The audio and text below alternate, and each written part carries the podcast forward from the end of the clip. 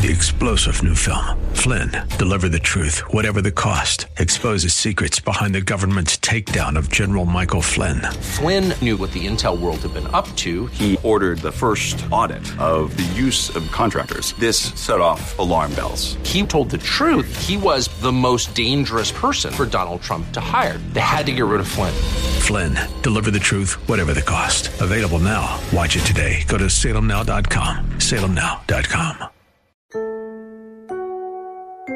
Coming up this hour, with all that's going on in the news, let's talk about how God works in the midst of our grief and pain. And then we're joined by Dr. Katie Butler, author of Glimmers of Grace.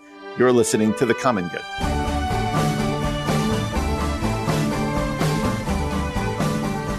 Hey, friends, welcome to The Common Good here on AM 1160 Hope for Your Life alongside Aubrey Sampson. My name is Brian Fromm. So glad to have you with us today.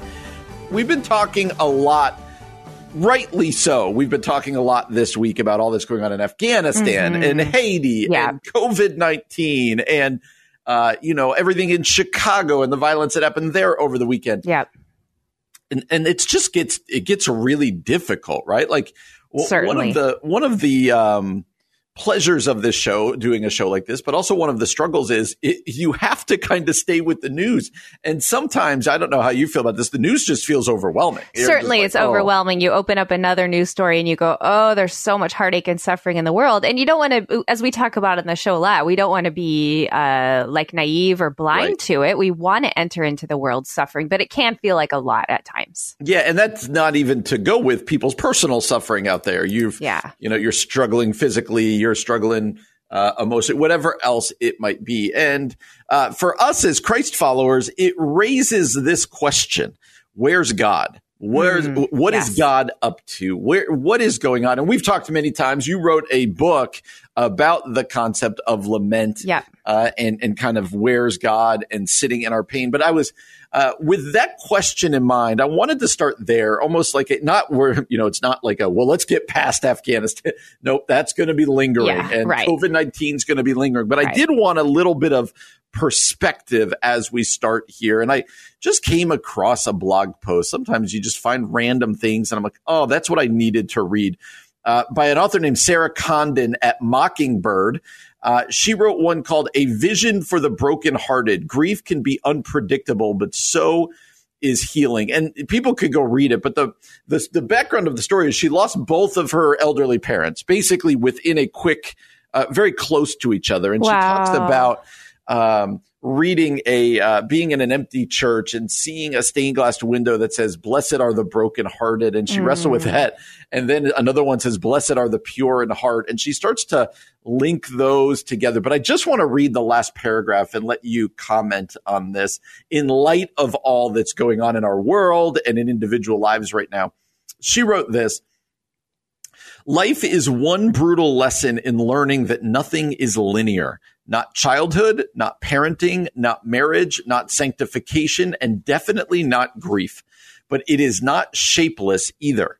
So much of my loss and failed ambitions are really just cross shaped, where the purity of God's love meets the brokenness of my heart again and again mm. and again. Healing never happens the way we want it to. It can't. Mm. I just thought that that was a wonderful picture. When you hear that as someone you've you've not only had struggles in your life, but you, like I said, wrote a book on lament and struggle. What do you think about what I just read to you there? Yeah, I, you know, it makes me think of when I was in kind of the middle of my deep grief. I can remember thinking. I wanted God to answer my prayers in a very specific way mm-hmm. and meet me in a very specific way. And he never did. never. Not what once. does that look like? What do you mean he well, did? let me let me let me go on. Okay. What he did was like blow the doors off of the ways mm. that I was mm. praying and met my met my needs and my longings in ways that only God can because he knew what was underlying them. So this is an this is a mm. crazy example. I've shared it on the show before. Um, and it, it is, I realize it's kind of outlandish, but I'm going to share it anyway because this is a picture of all of the many things that God did in that season. But one of the one of the heartaches of our season of grief as a family was that my, you know, when my cousin Cameron was killed, he never had any kids. Mm. And so my aunt and uncle were devastated that their loss, like their dream of grandkids was forever lost. And, and you know cameron and i grew up together. We we had dreams of our kids playing together. And so knowing that our kids would never hang out like that that was part of a layer of grief right? Sometimes you don't know all the things you're grieving yeah. for. You're grieving for hopes and dreams that don't come to pass as well as the loss of the person. Anyway as crazy as this sounds in the middle of our grief a woman showed up at my aunt and uncle's doorstep. I mean not you know metaphorically and she had two babies and they're Cameron's babies and it's a mess. Like you go, Cameron, what were you doing? I don't understand all. I don't understand this. Why do you have two secret babies that none of us know about? But let me tell you that those kids have become my kids' cousins. We were just together on our vacation. They spend almost every weekend with my aunt and uncle calling them Nana and Papa. And so like the Lord restores our fortunes and that is wild and that is bewildering and that is an outside of the box story. But you pray for certain things and then God just explosively answers them in ways that you go, Lord, I don't get this. This is crazy and insane. And yet, look at these two little miracles that you've put into our lives in the middle of our heartache. And I think that's what I mean. Yeah. I, great, grief is not linear.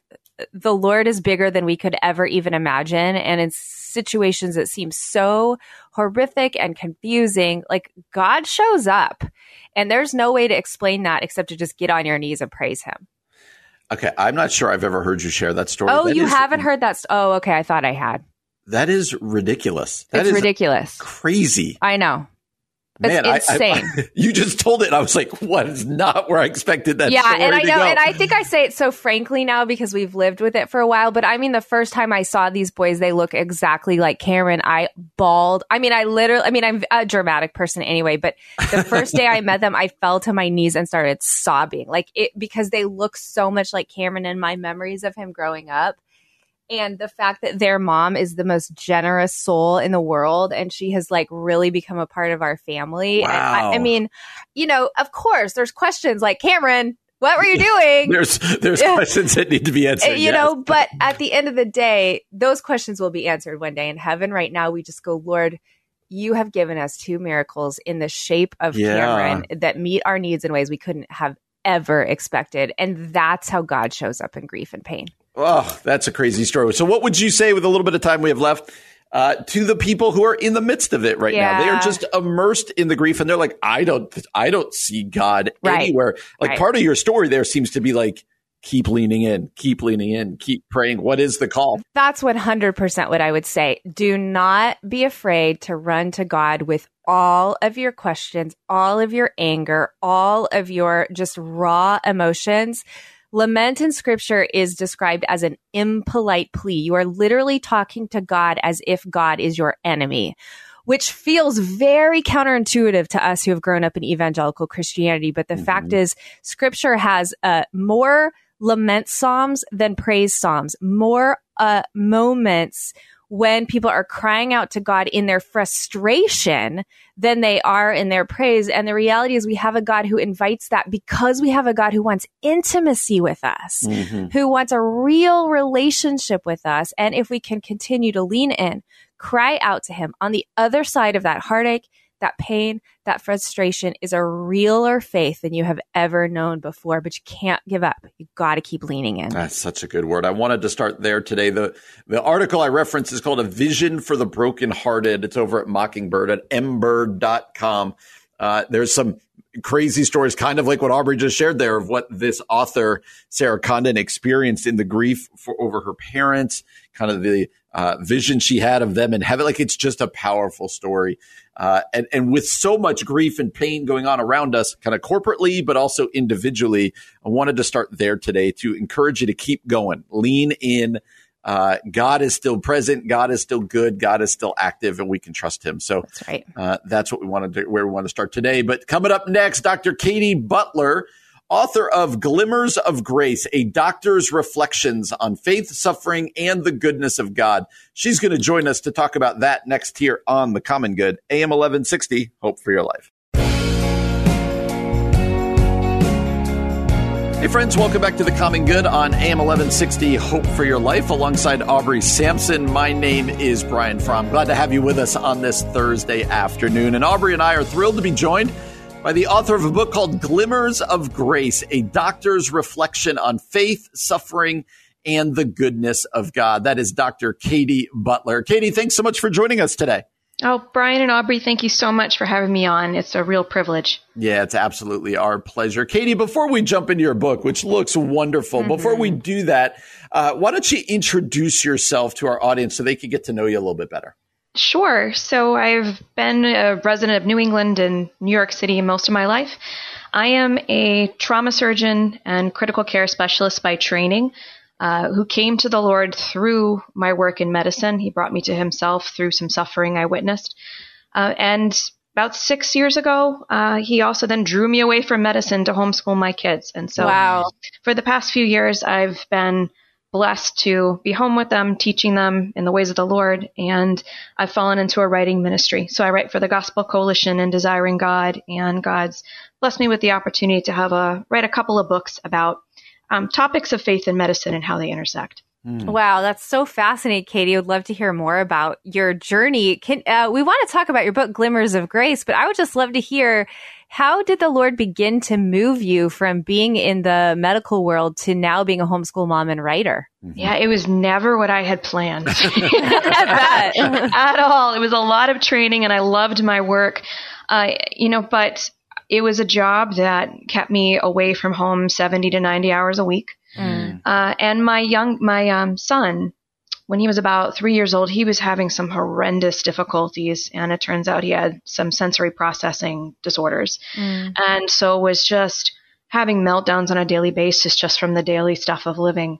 And so while I loved my work and thought that it was my calling, and it was for a season, I think sometimes we get so pigeonholed into thinking that what we do has to be forever. But mm-hmm. God, we see throughout the whole Bible, calls us to different seasons and, different times. And so uh, it became clear that if I was going to follow Deuteronomy 6, verses 6 to 7, and teach my kids the way of the Lord when they rise and when they walk in the way, and, and make a love for God and a learning of for God something that's infused into their days, I, I needed to be there. And yeah. so, given my son's difficulties and that conviction, um, the Lord worked in my heart to leave practice. And He's blessed us abundantly through that choice in ways I never would have foreseen uh, when I first stepped away. Yeah, and Katie, you said something fascinating in your intro as well that it was working in a hospital and seeing all that you did that led you to faith in Jesus. Could you uh, tell us that story? Sounds fascinating. Could you tell us a little bit more about that? Absolutely. So I was not a believer. Uh, growing up, I lived in a nominal Christian household where Santa Claus was front and center at Christmas, mm. and Jesus Jesus was on the periphery. Uh, you know, but so I prayed, but didn't really know to whom. I thought being a Christian meant being a good person, which is very mm. clearly not the gospel. Um, and then it was actually through my work in the emergency department. Uh, it was halfway through my training, and I was on a rotation where my job was to take care of everything that came into the, the emergency room that potentially could require surgery. So, ranging from very minor things like abscesses up to ruptured aortic aneurysms. It was my mm. job to figure out what was going on, stabilize the patient, and get them where they needed to go for definitive treatment. And I loved it, but I had this one harrowing night in the ER where I just witnessed suffering that I couldn't wrap my head around. Mm. Uh, and it was three young people all coming into the ER in extremis dying after having been assaulted. The wow. first was a 20 year old who'd been assaulted with a baseball bat uh, while he was sleeping. Uh, and ha- was bleeding into his brain from extensive skull fractures. Oh, and as I was fighting to try to stabilize him to rush him off to the operating room, I kept thinking about his four year old little boy who had witnessed everything. Mm. And and was just so haunted by how could this little boy who just witnessed his parents be beaten to death lead a normal life? Yeah. And then quickly on the heels after that, because in the ER things happen in quick succession. Uh, there was a 15 year old who had been stabbed in the chest mm. and came in with no pulse, with paramedics doing CPR. And in that kind of scenario, as a last ditch effort to save a life, we actually will open the patient's chest right there in the emergency department. Wow. Which I which I did and found a, a huge hole in his aorta, and it was something we couldn't fix. And I just staggered back from the stretcher, covered in his blood, feeling bereft and looking at this poor kid who was just, he looked like a kid when you looked mm. at his face. Mm. And then had to go and tell the family and found out that he was actually from Guatemala. And the irony, which was so cruel, was that he'd come to the United States for a better life. Mm, and yeah. then the last was a, a another 15 year old who this time had been shot in the head and came in on a ventilator, so his heart was still breathing, breathing. His heart was still beating, but he was brain dead. And the only thing I could think to do in this situation was to try to clean him up so that his mm. family could still see him as they remembered him. Mm. And as I was working, someone led his his mother into the room while I was sitting there with blood and brain matter on my hands, and mm. she just mm. burst into a scream and collapsed down on the floor. Mm. And I just tugged my gloves off and ran from the room. And I felt bereft. I still had to work another 12 hours overnight. Wow. wow. But but just kept asking myself, how could God allow mm. this kind of suffering if he truly is a good God? Mm. And and thereafter really fell into a very deep depression that lasts for a full year. Uh, struggled with suicidality. Mm. But you know, I always think about Jonah and how he ran from God and it wasn't until he was deep down in the belly of the fish with nowhere else to go that he looked up and actually prayed. Yeah. yeah. And it was the same for me. So it was in the mm. midst of that despair uh, that I had a gentleman who had a remarkable recovery from a serious brain injury in response to prayer. wow. at, a, mm. at a time when I didn't think God existed, I was agnostic, and I witnessed this recovery that no one expected was possible. Wow. And it was in response to prayer to Jesus. Hmm. And thereafter, uh, I start, I actually first, out of my hubris, I studied the Quran and other religions. yeah. um, but then finally, uh, my husband's urging picked up the Bible and read the Gospels mm-hmm. and then read Romans. And Romans 5 brought me to tears mm-hmm. because it showed that suffering that we might not comprehend has a purpose. Yeah. And that because of the cross, we can even rejoice in our sufferings because we know that number one, Jesus knows our suffering because he endured it too. Yeah. And that the suffering of this world isn't the end because of yeah. what Christ has done. And so God, through all of this turmoil, brought me to himself under the most unusual circumstances. And I'm so, so grateful. Mm. Such a powerful, powerful story, Katie. Thanks so much for sharing that with us. Are there other glimmers of grace you've experienced in the hospital? Absolutely. You know, and that was actually the impetus for me writing this book was because it's very difficult sometimes in the moment when you're struggling with illness and pain and just the foreign environment of the hospital to see God at work and to cling to the truths that we proclaim every Sunday. But when we're ripped away from church and confined to a hospital bed, they can seem remote. But if we remember who God is, as is revealed in the Bible, and remember what he's done for us in Christ, you can see his hand at work, even in the midst of suffering. Yeah, again, Dr. Katie Butler uh, was a trauma and critical care surgeon turned writer and homeschooling mom. She is the author of a new book called Glimmers of Grace, a doctor's reflections on faith, suffering, and the goodness of God. Such a powerful, powerful story and testimony. And we're thrilled that Katie's going to stay with us. I want to kind of turn it towards people out there who are listening going, I don't know if, if I went through uh, really hard times in my life, I think it would rock my faith. It would cause us, cause me to give up my faith. How can, how have you seen, how can a hospital stay challenge the faith of a patient or of a family? Oh, so many ways. You know, number one, modern medicine, especially in the United States, is highly secular. Um, and so people are often, either whether it's a caregiver who's walking with a loved one who's sick, or someone who's struggling with an illness themselves, or even a clinician, a nurse, or a, a therapist, or a doctor, we're witnesses to real difficult life and death issues and, and pain and suffering. And that naturally leads to the big questions but what we've found, and this has actually been shown in studies, is that the hospital and physicians in particular do a really poor job of supporting people through those questions. Mm. So mm. Pe- people will be, you know, ripped away from their spiritual disciplines and unable to cling to God's word because they're in too much pain or, you know, struggling with medications that hamper concentration, so they can't read the Bible. They can't, mm. they struggle to remember the truths that help to buoy them through periods of suffering. Uh, and yet they're doing so in a system where, for example, during family meetings when people are discussing end of life situations and what to do for loved ones, um, studies have shown that the majority of families will have spiritual concerns and will raise them during the meetings. And the mm. most common response from a doctor is silence.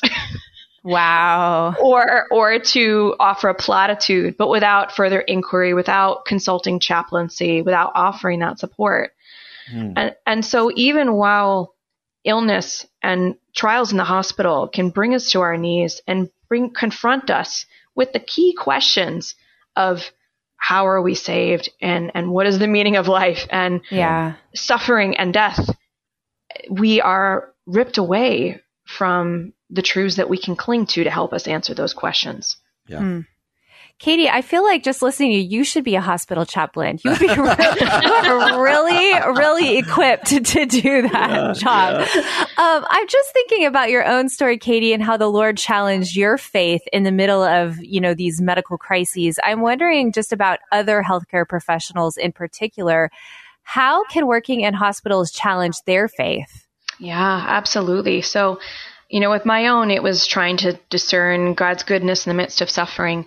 I find it's very common for clinicians to actually really struggle with guilt uh, and and not not knowing Christ, to not have any kind of framework for atonement and redemption, and hmm. and because, for instance, I can recall a, a resident that I supervised years ago who was presenting a complication that had happened in a patient. It was a patient who came in dying after a car accident the situation was such that it was very unlikely where we're going to be able to bring him back um, to being able to leave the hospital to begin with.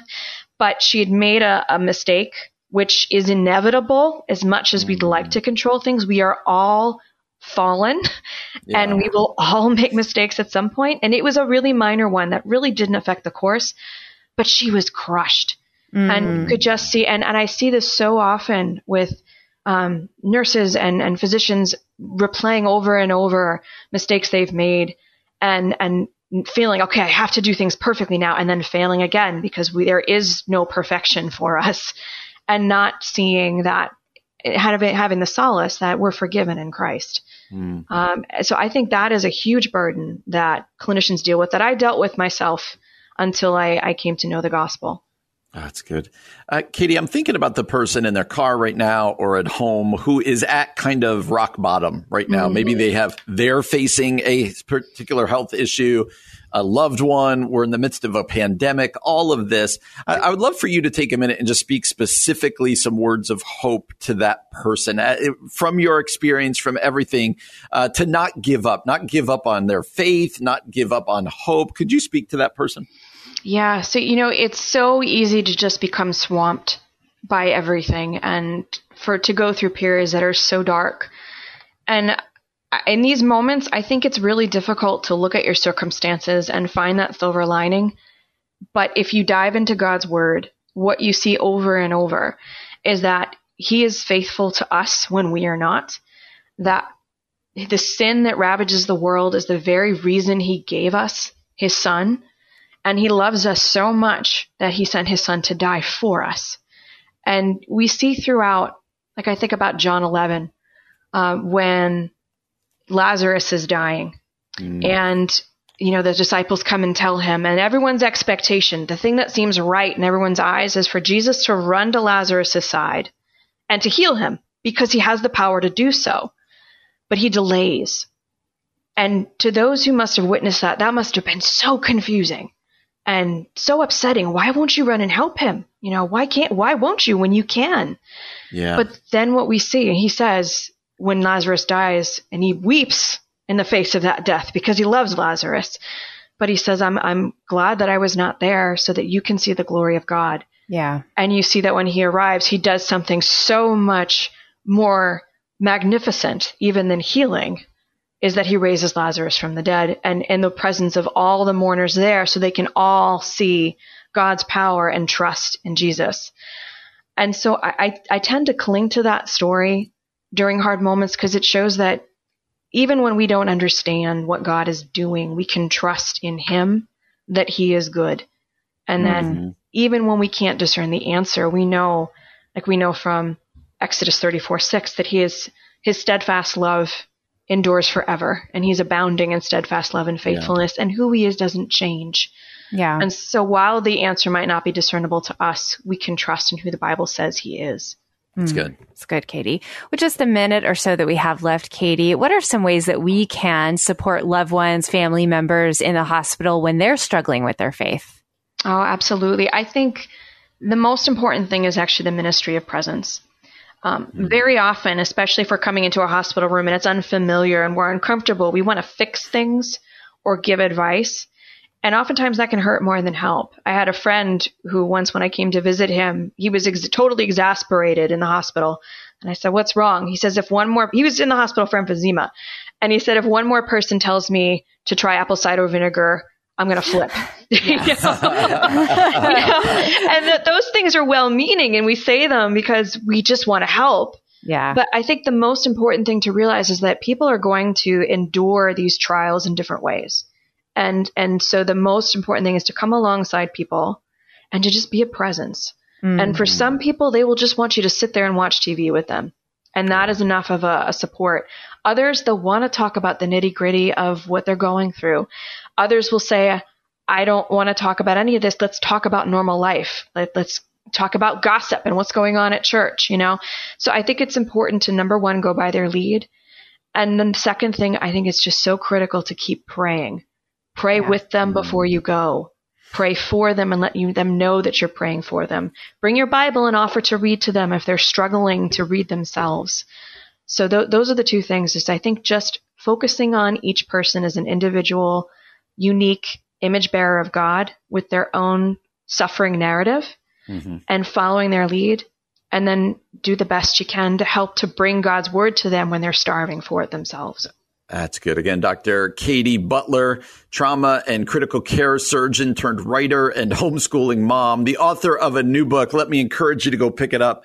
It's called Glimmers of Grace, a doctor's reflections on faith, suffering, and the goodness of God. You can get that wherever it is you get your books. You can also learn more about Katie and her book at oceansrisesite.blog. That's oceansrisesite.blog. Katie, this was so good. Thank you so much for spending time with us today. We appreciate it. Oh, thank you so much for having me. Yeah, you're listening to The Common Good on AM 1160. Hope for your life.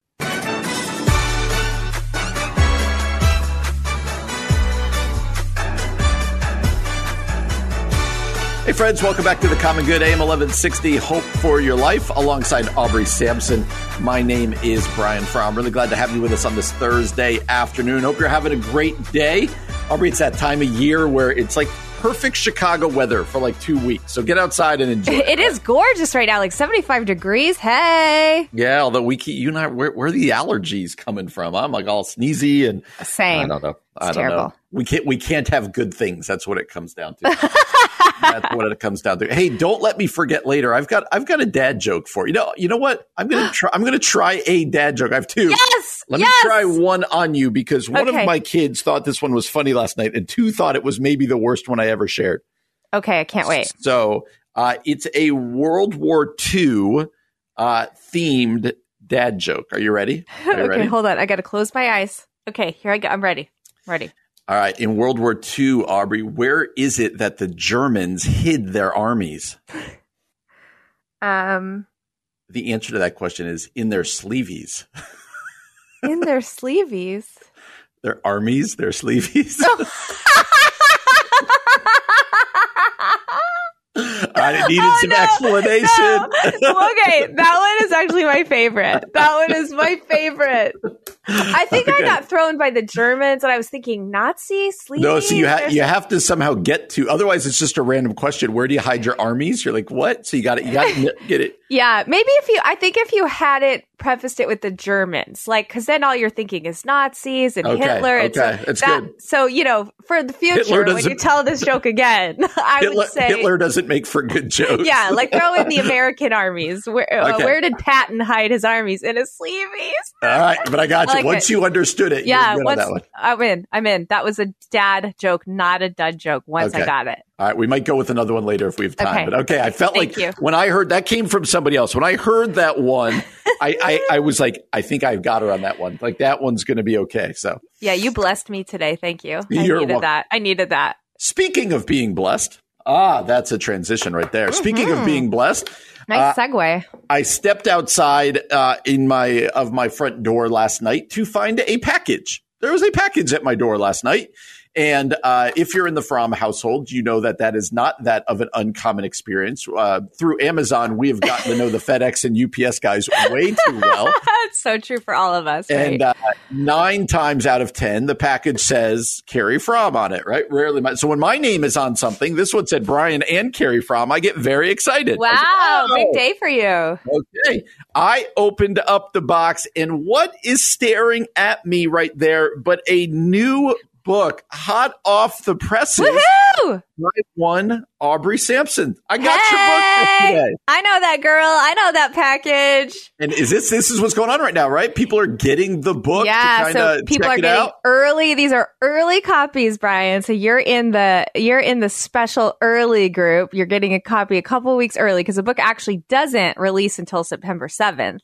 Yes. But you are getting an early copy. The point is to sort of review it, look at it, share all about it on social media, let the world know, hey, I got this book. I like this book in the hopes that other people will share it. But I'm glad you got yours. I people have been sending me text messages that they're starting to be delivered. So that's, that's very, very fun. Yeah. Do I have to read it before I tell people that I like it? No, no, no. Just go ahead and give it five stars. tell everyone you like it. Done. Done. So what is, and then I want to talk about the book again because it's it's going to be a good one. You know, yeah. we would normally have had you on anyway if you weren't my co-host to talk about your book. So that's kind of funny, isn't it? That's awesome. It, you probably would have come into studio. We would have done the whole uh, the whole rigmarole. So.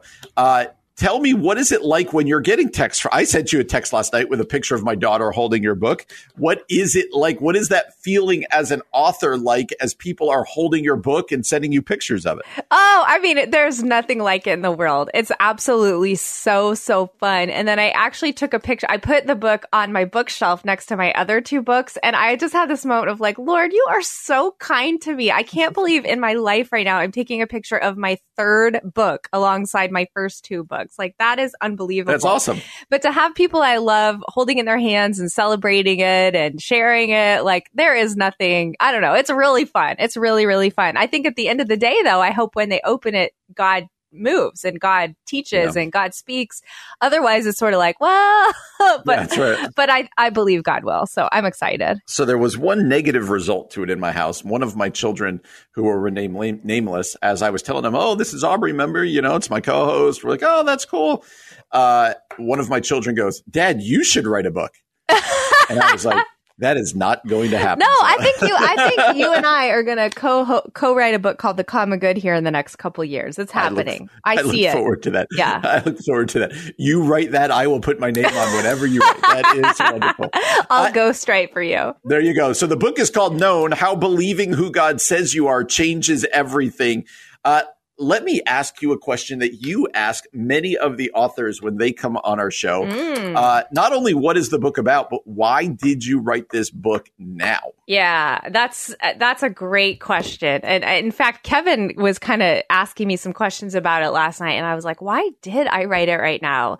I think right now because we have uh, you, we talk about this all the time on the Common Good there is so much vying for our attention and so many like tribes and opinions and even um, uh, companies vying really to own us in a sense and to commodify us and to try to name who we are. And by doing so you know shape who we are and shape how we spend and I felt like it was time just to remind people. I mean, it's a simple message. It's really an identity in Christ book, but it was time for such a time as this to remind people of who God says you are, not yeah. who social media says you are, not who this politician says you are, not who this certain tribe that you want to be accepted by says you are.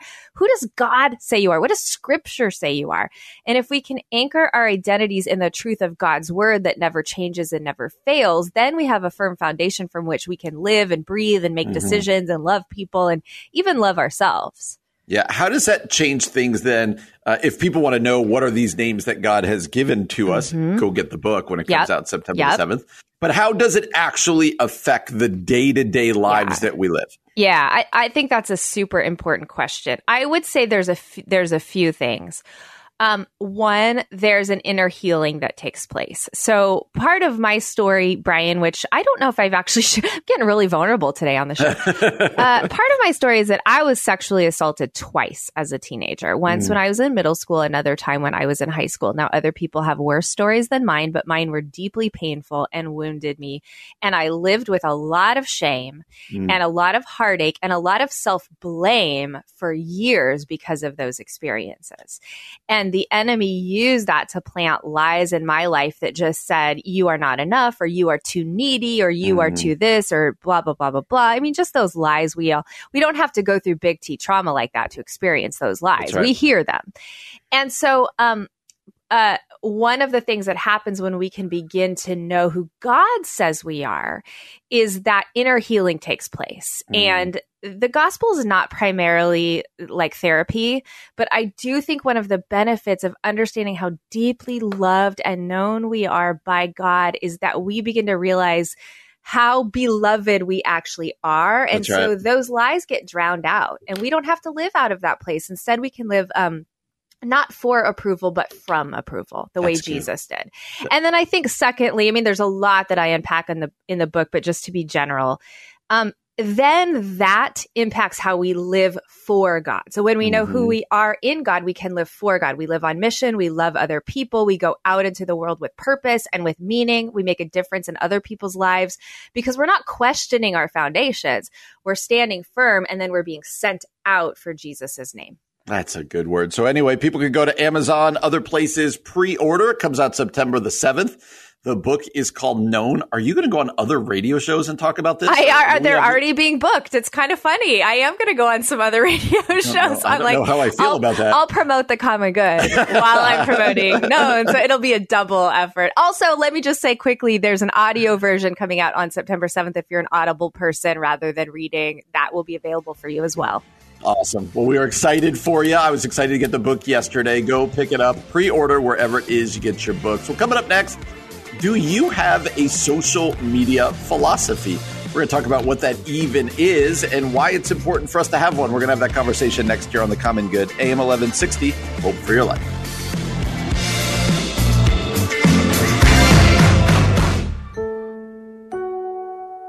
Coming up this hour, do you have a social media philosophy for life? And then we're joined by author Natalie Franke to talk about her new book, Built to Belong Discovering the Power of Community Over Competition. You're listening to The Common Good.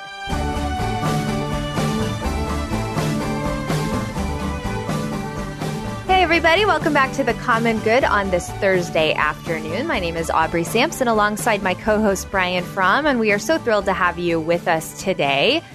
Okay, Brian, got a question. I'm going to pop for you as I like to do. I like to uh, pop you with questions Keep me every on my toes. once in a while. That's right. Do you have a social media philosophy? Yeah, that sounds really formal. Uh, well, maybe an informal one. I I uh, I would say at at times I would say when I'm handling social media well, I think it's I've got some principles that are driving it as opposed to it driving me. But I will also be honest that there are more times than I would like to admit where social media kind of uh, drives me. Like, why am I looking at it right now? Or wait, I have like just a little bit of time, and I'm you know it's the first thing I'm looking at when I get up in the morning. What's going on? You know, it's uh, yeah. So I would say at times I have some. Um, uh, some kind of hallmarks that that that I try to stick to. At other times, I don't. You also know social media in terms of philosophy as well. I am not a commenter on things. I don't. You ne- I, you don't ever comment. I'm always shocked by it. I don't. I don't. At most, I'll comment like a congratulations or a this or that.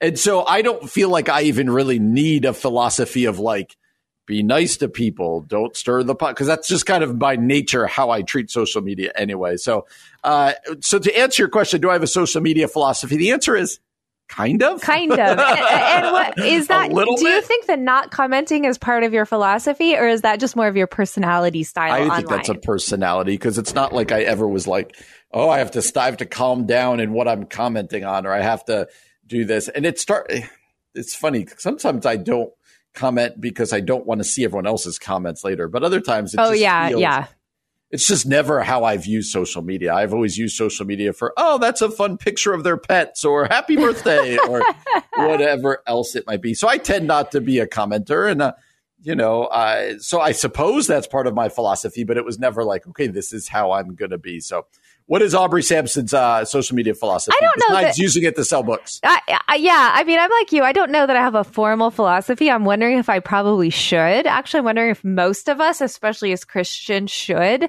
That's part of why I'm asking the question. I, I would say mine is some of the things I do, some of the habits I have. I tend to post daily but then I don't stay online all day. Like I post and mm. then I mm. leave. I might check again later that evening, but I am not someone who is just constantly updating my Facebook and answering people and blah, blah. Like I just can't live that way or it makes me crazy. Yeah. I am someone who does try to share other people's work, especially if it's minority voices or authors I'm a really big fan of and I want to like celebrate them and promote their work.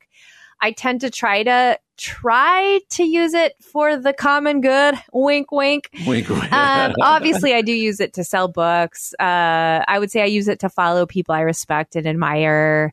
I try not to have arguments on social media. In fact, I'm not sure that I've ever, maybe once, had an argument on social media because that just feels gross a little mm-hmm. bit to me. Like it just doesn't work very well. Um, but anyway, I don't know if I've, I just wonder if I've really been intentional about creating a philosophy. Here's why I asked this. Michael, well, let me ask you a quick yeah, question real fast before yep. you get into his tweet. Yep. Uh, I'll let you speak for your husband. Like your husband's one who will more engage people. Oh, on, big time on social media, and it's caused him problems, but also caused him great um, fruit and connection. Absolutely. And so he's somebody. You and I are both like I try not to comment, but you're married to a guy yep. who uses it in, in, a very pastoral and yep. thoughtful way. How would he answer this question? Because he's probably had to think through that a lot more than you and I. Basically, going, I tend not to stir the pot or get into it. How does how does Kevin um, strategically or not strategically view Facebook, Twitter, Instagram? Yeah, I mean, part of Kevin's personality is he's not afraid of conflict. So mm-hmm. that certainly guides, like his personality guides his philosophy. But my husband is very intentional and very quick to post anything that is uh, racist and stand against it. He mm-hmm. is just constantly, constantly on that. And because of that, like you said, he has a beautiful community. I mean, this is, I think lightning rods are actually really good follows on social media, and he's a yes. lightning rod. Um, so because of that, a lot of people have followed him, appreciate him. He gets a lot of side messages from people saying, thank you, thank you, thank you. Um, not that he's like a white savior or anything, but just sometimes sure, you don't sure. see a white male pastor speaking out so openly against racism, which he does. And, um, but on the other hand, I mean, he's had friends of ours even say, Kevin, do you even like white people anymore? Like people get a little bit crazy and they get mad yeah. and they get offended. And so, but he's just not afraid of that. And I'll be honest, as the wife, for a long time, I was like, oh no, here we go again. I can't believe he did that, blah, blah, blah, blah, blah. And then one day it hit me, oh, it's not Kevin's social media that's the problem it's the racism that's the problem. Mm. What am I so afraid of? And so being able to step back and say, you know what? When people are when people are angry at some of the stuff he says, it's just showing where their hearts are. Mm. And um it's at least creating a good conversation and a good yeah. community. So I actually it took me a while, but I've learned a lot from him and I actually really respect and admire how he mm. uses mm. his social media.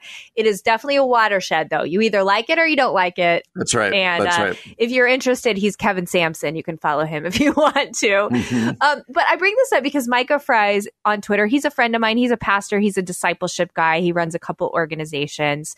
Um, he has a media philosophy, social media philosophy that he says he's learned or adjusted and or adjusted over the years. These are his points. Share content, try to respond with kindness to everyone, be firm about what I believe to be true, engage in conversation when it's fun or joking, never ever argue with, and then he has in parentheses with very, very rare exceptions. and then he says social media is a great place to share info or to engage in friendly banter. It's an awful place to have significant conversations or disagreements. Those should happen offline and face to face if necessary, which is something you and I have talked about before on this show, Brian. What do you think about his philosophy? I like the first one, sharing content, because mm-hmm. social media at its best is a place where you can be like, hey, read this article. Hey, have you thought about this? I think it is, hey, buy this book uh, coming out on September the 7th, right? Like that kind of uh, content. Uh, be firm by what you believe to be true. Engage in conversation, but never argue. That's just a hard. That's a hard line to walk. Mm-hmm. It's a mm-hmm. difficult line to walk. But I do agree with him, especially arguing with people, like you have two choices, right? On social media, you could argue with people who you are not in relationship with, and that seems really dumb, right? Like and a waste of time, right? Or you could be arguing with people that you know and love, and then the question is, why are you doing it online in the first place? Give them a call, shoot them a text, go grab coffee with each other. So there's never really a good reason other than to make yourself look smart, or just because you like arguing. Uh, but it is there, there's a there's a very fine line between uh, be firm about what I truly believe and don't argue on social media. That's a tough philosophy to walk. I think that's really tough too, um, especially if you're confident and you're firm about what you believe, and then that starts a fight. Exactly. right? Exactly. See and, Kevin Sampson. yeah, see Kevin Sampson. And I, I, feel like one thing Kevin has learned, and we'll wrap up with this, is he used to, I think, banter back with people and try to argue back with people who were arguing. And he just stopped. He's like, you know what? I'm going to put the right, conversation out there. I'm going to let people say what they say. And that's all I'm going to do. And yeah. it's just been interesting to see the way that God has actually built our church, Renewal Church, through that. And people have left Renewal Church through it as well. So, anyway, interesting for us all to think about our social media philosophies and how they might build other people up how they might stand firm for truth and how they might honor God. I think it's an interesting conversation to keep happening, to keep uh, having together. Well, coming That's up right. next, we're talking about belonging and the power of spirit, uh, power of the spirit of community over the spirit of competition with author Natalie Franke.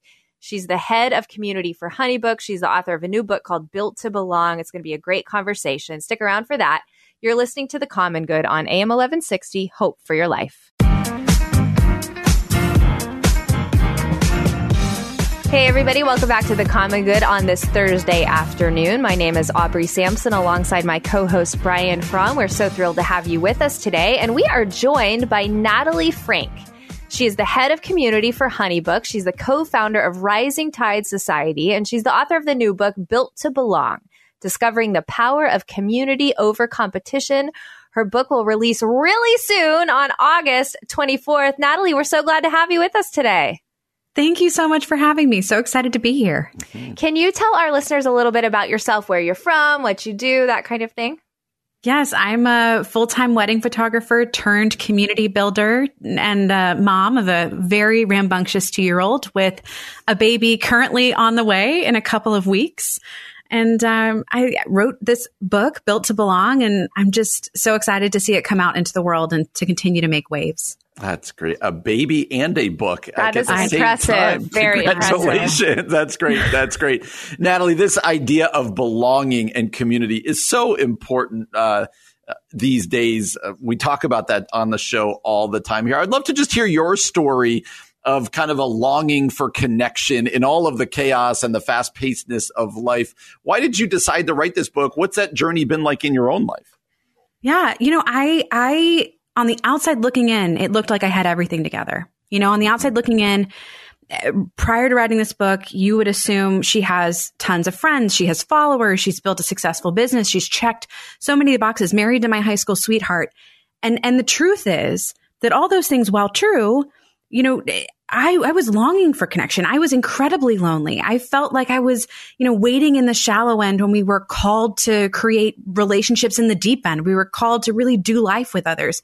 Scrolling social media only left me feeling, you know, like I was comparing myself rather than connecting. And so I, I started on a journey of trying to uncover why are we struggling with loneliness? Why am I feeling so disconnected from others? Why is everything in my life a competition? Why is why are jobs a competition? Your house a competition? Your marriage a competition? The way your body looks a competition? Mm. How your kids are hitting milestones? Why is that a competition? Mm. And why aren't we truly living in community? With each other, truly living not just the highlights of life that we're sharing on our Instagram or posting to our Facebook, but the reality of life, right? The valleys yeah. of our lives. Why aren't we carrying one another through that? And I realized in starting to build community for other people that so many of us are approaching, especially our digital lives and how we're showing up online, but even our in person lives, not from a place of community over competition. We, mm. we feel this pressure to perform. We feel this, this need to run the rat race of always measuring up and always seeming like we have it together. And that there is such a better way. There, there is such a better path forward. And so I, I, felt really led to write this book. I felt I felt really called to kind of reflect on my own journey through entrepreneurship, through building community for others, and what I uncovered there through being diagnosed with a benign brain tumor, mm. going through neurosurgery, navigating infertility, mm. stepping into motherhood, and just these different seasons of life that revealed to me how, at the end of the day, we are built for belonging and we are created for connection, and we truly need one another. Mm. Oh, it sounds so great, Natalie. Again, you can find more about Natalie at nataliefranke.com. You can connect with her on Twitter at Natalie Franke. And the name of the book we're talking about is Built to Belong Discovering the Power of Community Over Competition. Natalie, um, in some of the research that you've done, do you sense that you have a reason why we're so prone to competition and striving and some of the things you just mentioned? Like, what is the reason behind that for humanity? Absolutely. Well, we, in the same way that we are built to belong, our brains are wired to compete. You know, we're, we're wired to survive and in that respect, wired to thrive. And so we set out with a desire to rise up as the individual to become the best version of ourselves that we can. But somewhere along the line, that tendency that actually serves a significant purpose, right? That's not necessarily a bad thing. That's in many ways a good thing.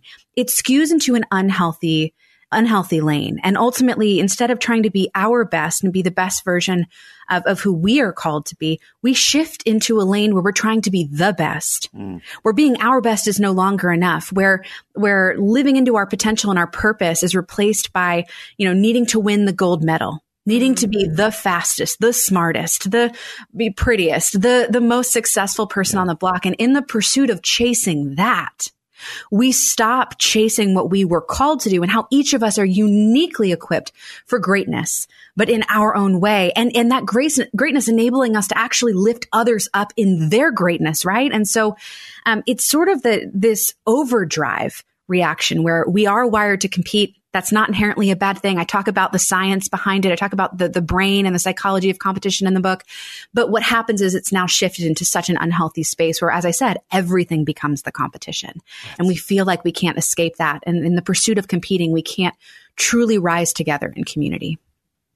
And now talk to us about the role of social media right now. Cause, mm-hmm. you know, I'm on Facebook. I have all these friends. I, am connecting to people all the time, but yet research tends to say social media is leading to loneliness. So help people understand uh, this kind of social media dynamic and our desire to belong.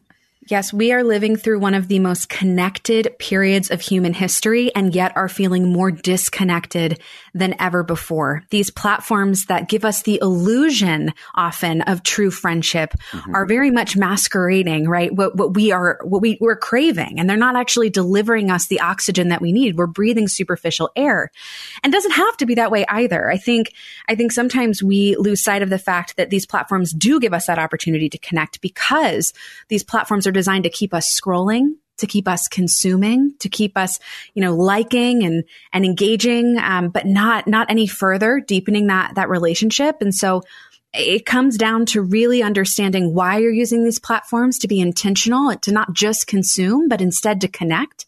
Um, and, and to step forward boldly, knowing that with these platforms, we don't have to watch one another from a distance. We can truly love one another up close, that we can reach deeper um, and, and use these platforms for good that there's possibility here to break these cycles of just consuming and comparing and transform that into learning about one another. And then, like I said, ending the watching from a distance and stepping into loving each other up close. It's great, Natalie. One of the things that you just mentioned, and one of the things I know you write about in the book is overcoming comparison. Mm-hmm. And I'm wondering, in just the couple minutes that we have left here, give us some like practical handholds when we are feeling that, ooh, that pull of comparison and it feels painful. What in the world do we do? Yes, I'm going to give you two tips to walk away with right now. First, gratitude. Gratitude is a weapon in the war of comparison. It is hard to be jealous of someone else when you are grateful for the mm. gifts and the blessings you have in your life. So first step forward with gratitude, root yourself there, always anchor yourself in that gratitude. I keep a list every single day of the things that I am grateful for. And even in hard seasons, when I was going through infertility and I was longing, longing for that pregnancy and that child, I'd still sit down in those mornings and I'd write down what are the three things today that I am grateful for. We always can reach for that secondarily, we can do something called cognitive reframing. And this is in some of the research with cognitive behavioral therapy um, that I did in preparation for this book. Cognitive reframing is the simple act of catching conscious thought, reframing it in our mind and reasserting the truth. I call it flipping lies and turning them into truth. So when you, you catch yourself comparing to, to take that sentence, whether it's, you know, ah, gosh, I don't have what she has, or I, I'm falling behind. He's, he's, you know, racing ahead and I'm falling behind you. Stop yourself in that moment and you flip the script. You cognitively frame that conversation instead of it being, I'm jealous of her she has something I don't have. You flip it and you say, I am happy for her. I'm going to mm. celebrate that accomplishment. She's on my team. I'm on her team. When she wins, I win. And the minute you align yourself with the winnings of someone else, the success of someone else, no longer are they your competitor, but they are a part of your community. In the pursuit of doing that, you both can rise together. Such a good word. Tell us a little bit about the Rising Tide Society. What is it? What sparked the idea for it? And how has it grown over the years? Yes, Rising Tide is a community of creative entrepreneurs, small business owners, and independents who believe in this mindset of community over competition, who um, really believe fiercely that we can rise and thrive together. And so the name comes from the famous quote, a rising tide lifts all boats. Mm. And the idea that in business, we can compete for, you know, clients or customers, but at the end of the day, we leave competition in the arena and when we emerge from that, we are community. We fight for one another. We support one another. Um, and, and we build a community where we want all small business owners to have the opportunity to thrive. And so that's kind of where it all began. And prior to this, you know, prior to writing a book, I, I was a small business owner. I ran a, a, wedding photography business in my hometown of Annapolis, Maryland for eight years. And so I've been both the business owner struggling with competition and the community builder trying to correct our course and, and bring us back together. That's great. And Natalie, we talked a lot in the first part about Built to Belong, your new book, uh, and uh, you you shared a little bit of your story of of having issues with infertility and mm-hmm. having a brain tumor. You said like a really heavy stuff. Uh, what role did your community, your friends, your deep friendships play in you getting through those things and processing those things? And what would have happened in your life if you didn't have those people? My community carried me. Mm. My community carried me. Like to say they supported me is is a vast understatement. My community held my hand and wept with me, prayed with me. Um, I mean, truly carried me throughout each of those seasons of my life from being diagnosed with a benign brain tumor to going through surgery to navigating disability on the other side and, and complications and that recovery season and through infertility and, um, again, like just so many parts of my journey. I, it actually shaped how I view community. I, in the book explain, you know, I used to think that community was this kumbaya moment, you know, like mm-hmm. what I mm-hmm. experienced sometimes at church where we, you know, we, we worship together, we sit side by side. It's this uplifting and euphoric moment, um, of, of praise and of joy. And I had never been on the receiving end of being the one that needed community in my darkest moment, having mm-hmm. been in the valley, having, having needed someone to kind of carry me through. And so, um, you know, my, my community is the reason I am still here and I'm doing what I do, but also why I fight so fiercely for every single person to be able to experience what I experienced when I went through some of my darkest days, to, to be uplifted, um,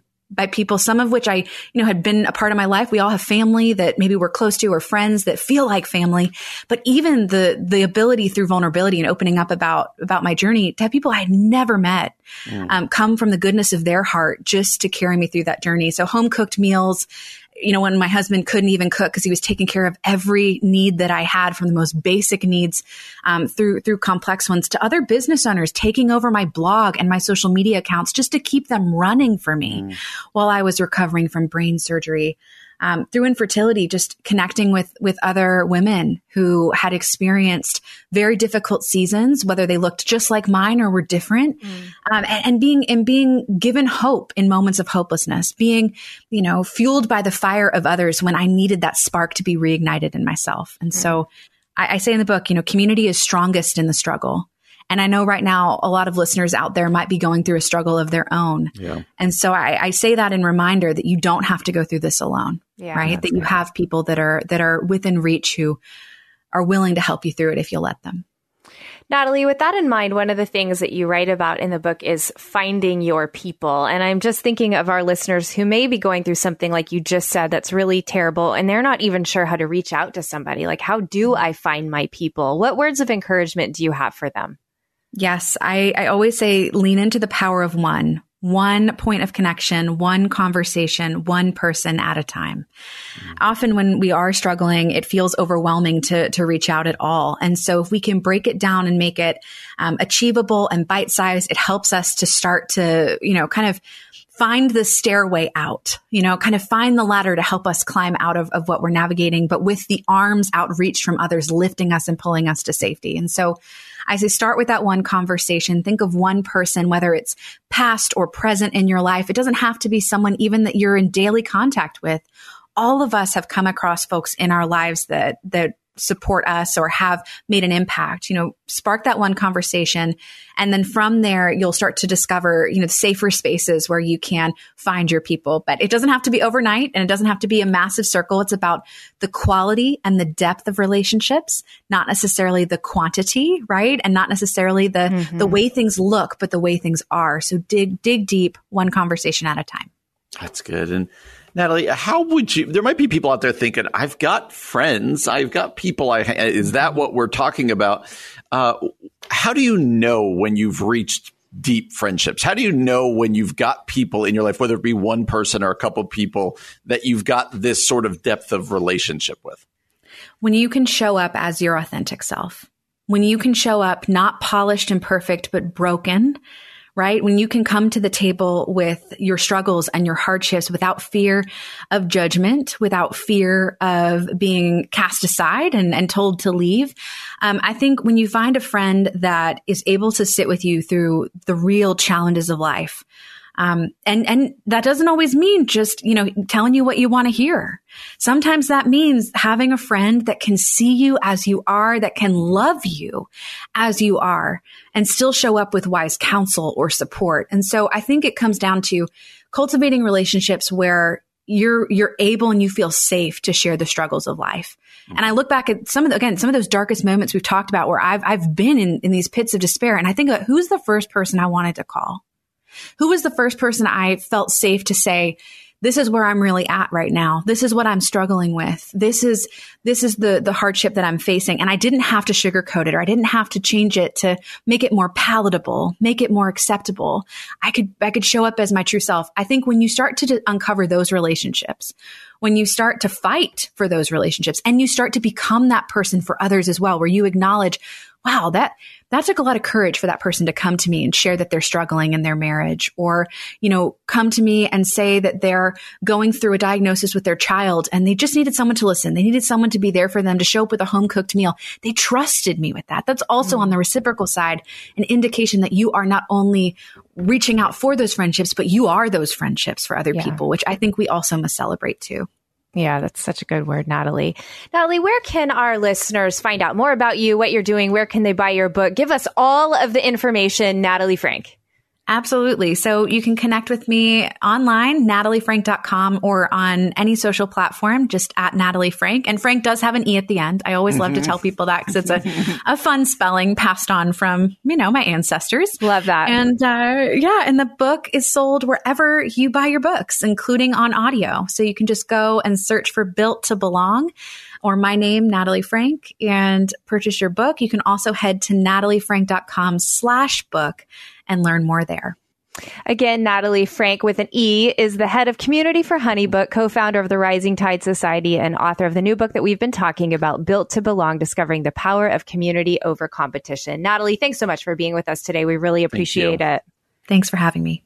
Coming up next, what can we learn about human connection from a seven year old? You're listening to The Common Good on AM 1160, Hope for Your Life.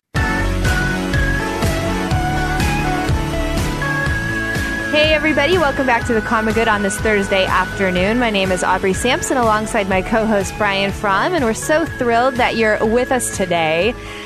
We like to always end our show each and every day by giving you something encouraging to think about.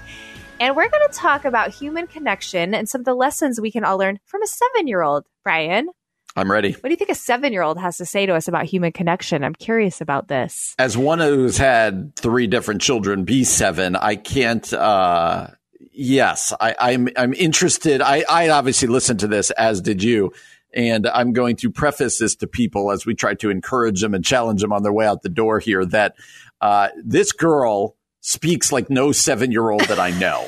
right. Yes. And so, yes, not only the content, but the, uh, just the, the presentation, you're just like, what in the world? So anyway, it's crazy. Yeah. So what Brian's referring to now that we want to play a little clip for you of, this is a TED talk from seven year old Molly Wright. She speaks like a 45 year old. Yes. With I want to speak like her. Yes. Such poise and uh, such skill. But what she's talking about is something really powerful, and that is meaningful connection. So let's go ahead and listen to Molly Wright's wisdom. So, what's something you can do that can really make a difference? Scientists call it serve and return. That's just a grown up way of saying connect, talk, and play with us. Each time you talk to us, play with us, make us laugh, it not only builds and strengthens our relationships and mental health, it actually teaches us some of the most important life skills. From making friends to taking the test, to getting a job, to one day maybe even starting a family of our own. Interactions early and often matter. Take it from me, the seven year old up here, talking about brain science. So please try remember the most special period for our development is the first five years, starting from inside mummy's tummy. What's something really impactful you can do? Serve and return. And when? Early and often. Imagine the difference we could make if everyone everywhere did this. All right, so that's Molly reminding all of us parents that the most meaningful, important, impactful years in a child's life are from birth to age five. What I thought was so powerful about this is I think this relates to grown-ups as well. And what 100%. she talks about is this concept of serve and return. Um, ultimately, what that means is connecting, talking, playing, building imagination, building empathy with our kids. And this is the convicting part when that connection is taken away between parents and their kids because parents pick up devices. Uh, that can cause lifelong negative impact. Mm-hmm. Whoo, that one was convicting for me. I watched this whole TED talk with Molly Wright, which you can find on YouTube. And I was like, oh, wow, every time I pick up my device, that separates the connection with That's my right. husband or with my kids or with whoever I'm with. And uh, there are long term effects of that. I don't know. What do you think about that, Brian? Yeah, it's we keep going back to our phones and all this other stuff. I think about even just as a pastor, I had somebody challenge me once about checking my phone while meeting with them, and there was a reason I was doing it, but it severed this connection mm. of like, uh, you're not really here. And you think about your children, especially at this age where she's talking about.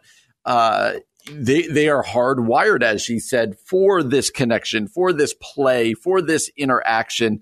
And, and, then when you get your kids a little older and they know what's going on, so we're not in the baby phase, yeah. but they're in, you know, they get it when they seem like a nuisance to you, mm-hmm. uh, even though you would never say your kid's a nuisance. But if I'm checking my phone or trying to do work all the time right. and constantly shushing them or pushing them away, our kids are going to get that and it's going to it's going to say to them messages we never want our kids to know uh, that say um, I, I, don't uh, I don't value our time together. Yeah, or I, I don't, don't, have time for you. Or yeah, exactly. All of these things, and so uh, I, I, think we got to be really careful because we think, oh, I'm just quickly checking a text. I'm just quickly checking mm-hmm. Twitter. It goes mm-hmm. back to what we talked about earlier, the social media philosophy. Well, this is kind of like a altogether um, phone philosophy yeah. or being a connected philosophy. It says there are going to be times where I'm just in it with my kids. We're going to go outside and play. I'm going to leave my phone inside. We're yep. going to watch something together. We're going to play. Uh, we're going to do this together. So from baby, you know, I thought she did a fabulous job showing us how that affects a baby, but we all know it affects kids, spouses, adults. It affects all of us when people we want to be connecting with don't have the decency to disconnect from their phone or whatever else in order to actually connect with us.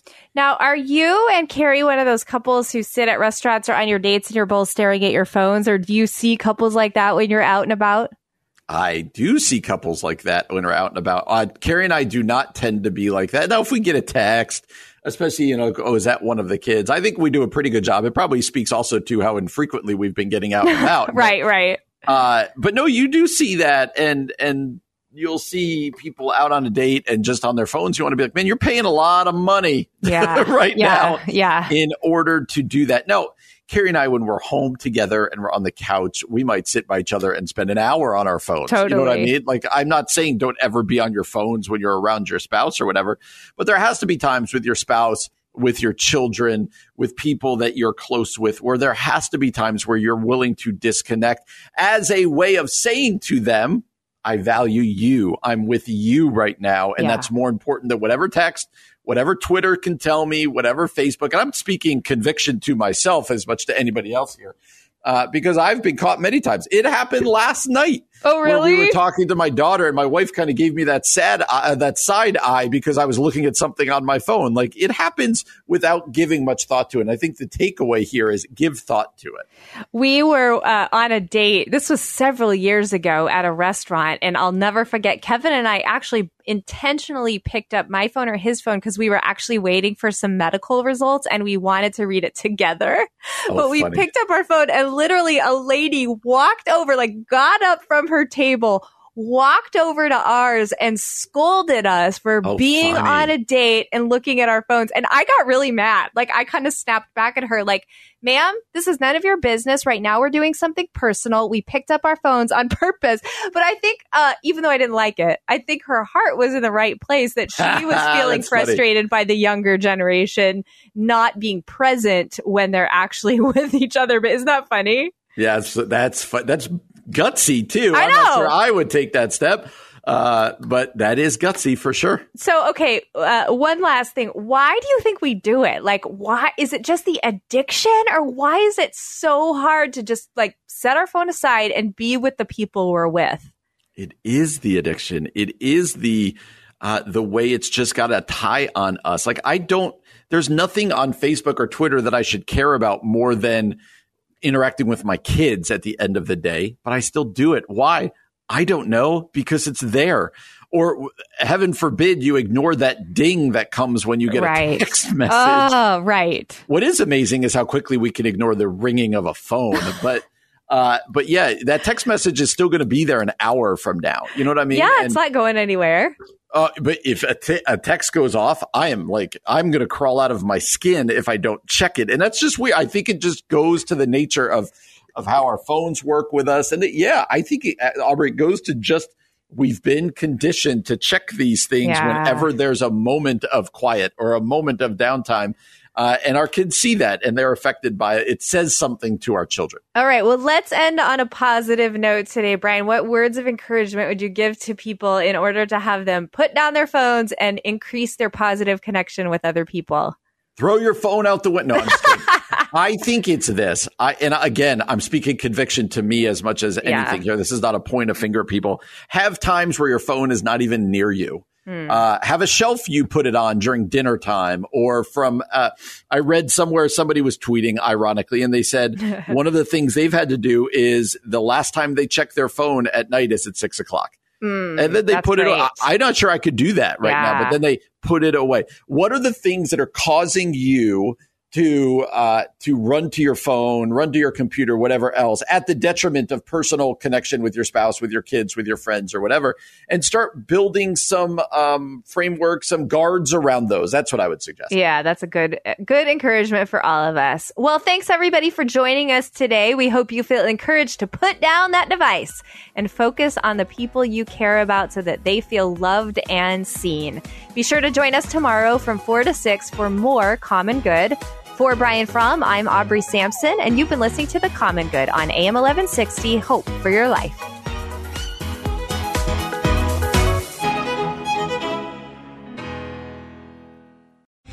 Three star general Michael J. Flynn, head of the Pentagon Intelligence Agency, knew all the government's dirty secrets. He was one of the most respected generals in the military. Flynn knew what the intel world had been up to, he understood its funding. He ordered the first audit of the use of contractors. This set off alarm bells.